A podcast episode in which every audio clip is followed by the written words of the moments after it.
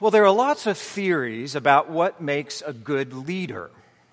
You can find volumes about this topic in any bookstore or online. And there are also lots of theories about what makes a good church leader.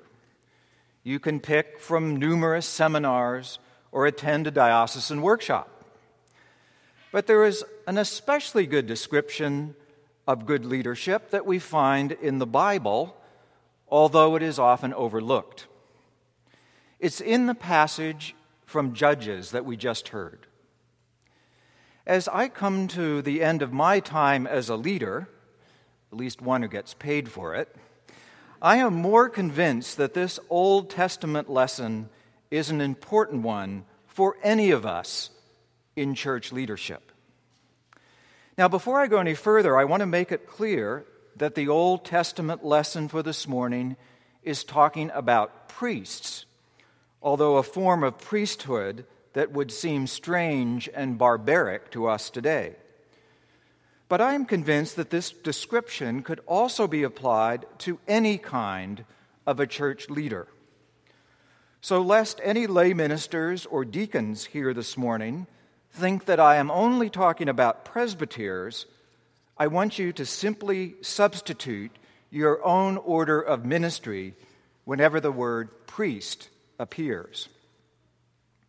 The scene is the entry of the people of Israel into the promised land after their long exile in Egypt. The Jordan River is the last barrier they have to cross. Now, those of you who have been to the Holy Land and have seen this river know that it is not exactly a formidable, formidable body of water. It is not, as the old song says, deep and wide. Still, it would have been a major task to get a large herd of goats, sheep, and cattle across it, as well as the infirm and small children.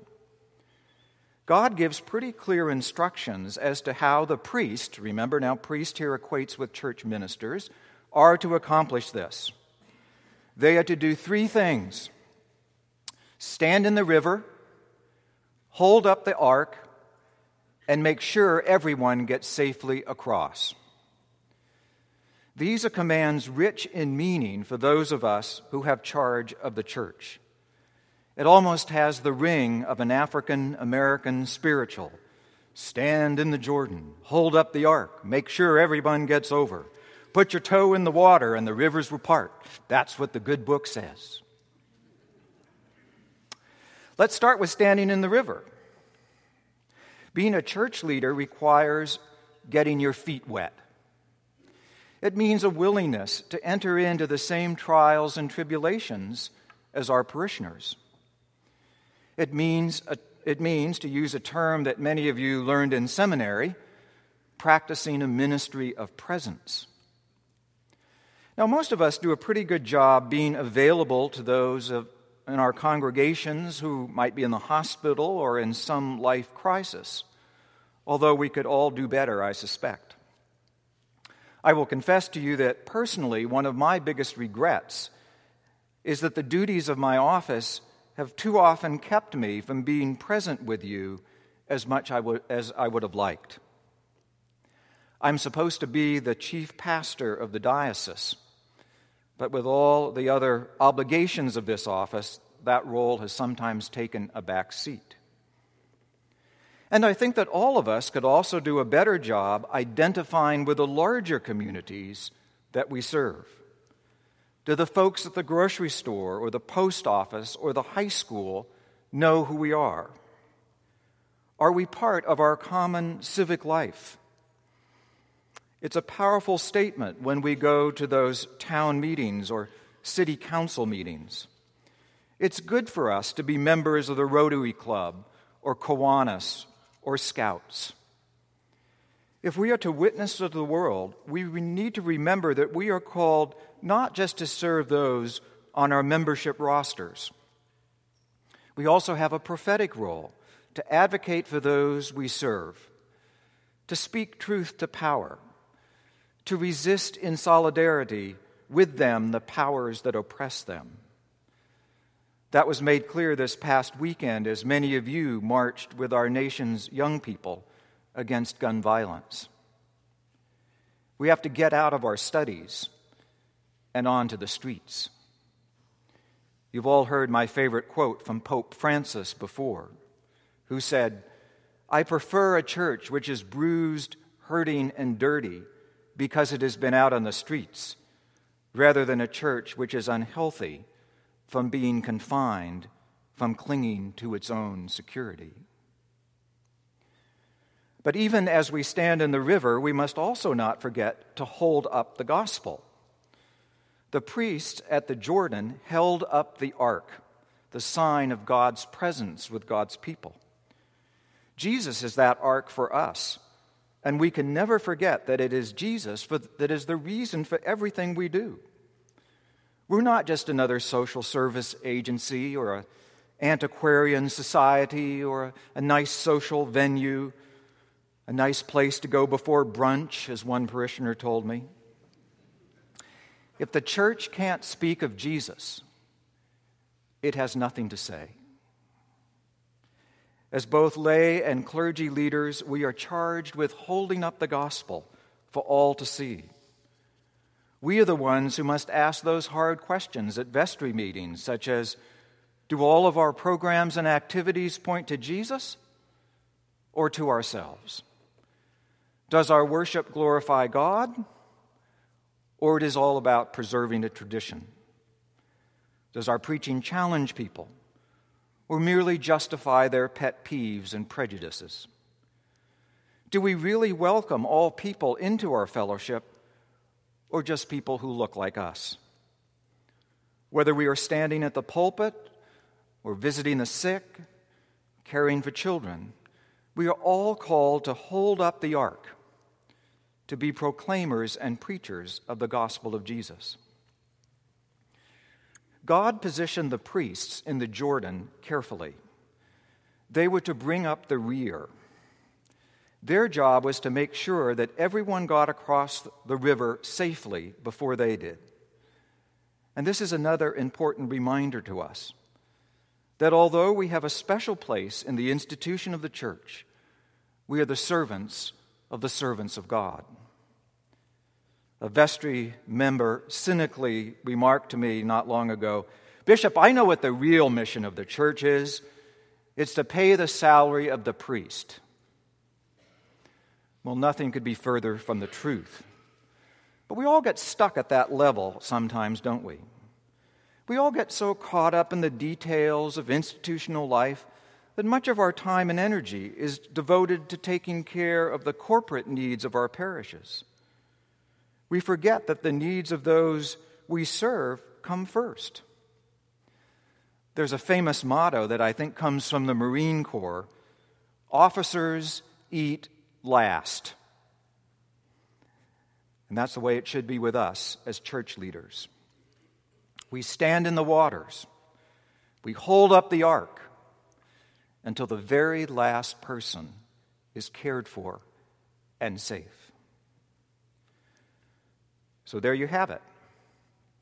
What makes a good church leader according to the Old Testament? By standing in the swiftly flowing waters of life, by holding up the gospel, by putting others before us, we fulfill a threefold description. We serve as prophets preachers, and pastors.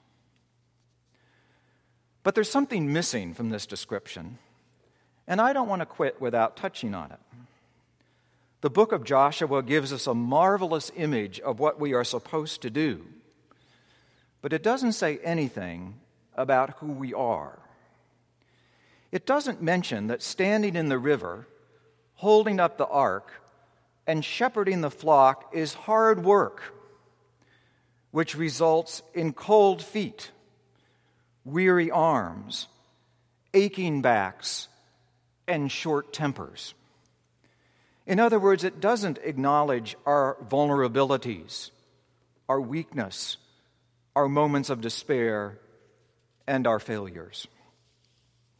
Garrison Keillor once remarked that he never got invited to give high school graduation speeches.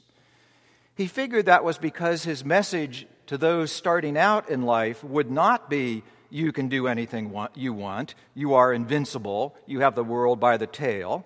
He would instead tell them that sometime in your life you are going to fail and you will fail spectacularly. We all work hard to do our jobs the best we can. But we will, if we have not already, crash and burn. Maybe it will take getting fired, or our marriage breaking up, or facing a life threatening illness. We'll all come to that moment when we realize that not only do our feet get cold standing in the waters of the Jordan, but that our feet are made of clay like everyone else's and that only by the grace of the love of God can we do what we do. So I would like to close with a poem I found when I was thinking about this sermon. Just like the Old Testament lesson, it addresses the question what do the ministers of the church do?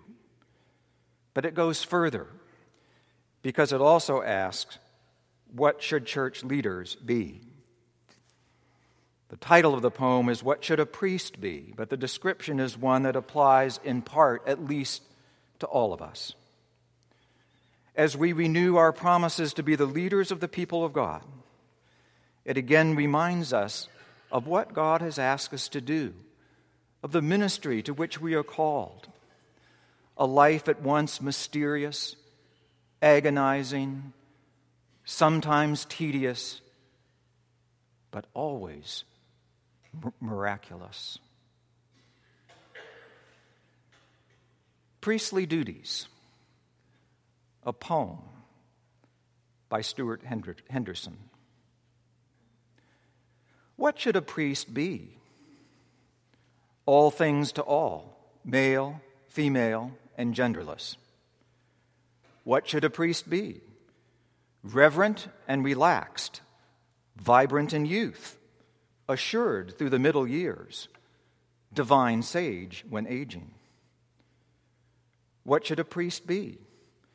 Accessible and incorruptible, abstemious yet full of celebration, informed but not threateningly so, and far above the passing souffle of fashion. What should a priest be? An authority on singleness Solomon like on the labyrinth of human sexuality. Excellent with young marrieds, old marrieds, were marrieds, never marrieds, shouldn't have married, those who live together, those who live apart, and those who don't live anywhere. Respectfully mindful of senior citizens and war veterans, familiar with the ravages of arthritis, osteoporosis, postpartum depression, anorexia, whooping cough, and nits. What should a priest be? An all round family person, counselor, but not officially because of recent changes in legislation, teacher, expositor, confessor, entertainer, juggler, good with children and possibly sea lions, empathic towards pressure groups. What should a priest be? On nodding terms with Freud, Jung, St. John of the Cross, the Pew Foundation, the rave culture, the internet, the lottery, PBS, and Jimmy Kimmel. Pre modern, fairly modern, postmodern, and ideally secondary modern if called to the inner city. What should a priest be? Charismatic, if needs, must, but quietly so. Evangelical and thoroughly meditative. Mystical, but not New Age. Liberal and so open to other voices. Traditionalist, reformer, and revolutionary and hopefully not on medication unless for an old sporting injury. Note to congregations if your priest actually fulfills all of the above and then enters the pulpit one Sunday morning wearing nothing but a shower cap, a fez, and declares, I'm the king and queen of Venus, and we shall now sing the next hymn in Latvian. Take your partners, please. Let it pass. Like you and I, they too sew the thin, thin thread of humanity. Remember Jesus in the garden, beside himself. What does a priest do? Mostly stays awake at deanery meetings, tries not to annoy the bishop too much, visits hospices, administers comfort, conducts weddings, christenings, not necessarily in that order, takes funerals, consecrates the elderly to the grave, buries children and babies, feels completely helpless beside the swaying family of a suicide, sometimes is murdered at night alone. What does a priest do? Tries to color in God, uses words to explain miracles, which is like teaching a centipede to sing, but even more difficult. What does a priest do? Answers the phone when sometimes they'd rather not. Occasionally errors and strays into tabloid titillation. Prays with dismay for state and local government. What does a priest do? Tends the flock through time, oil, and incense would secretly like each vestry meeting to commence with a mud pie making contest.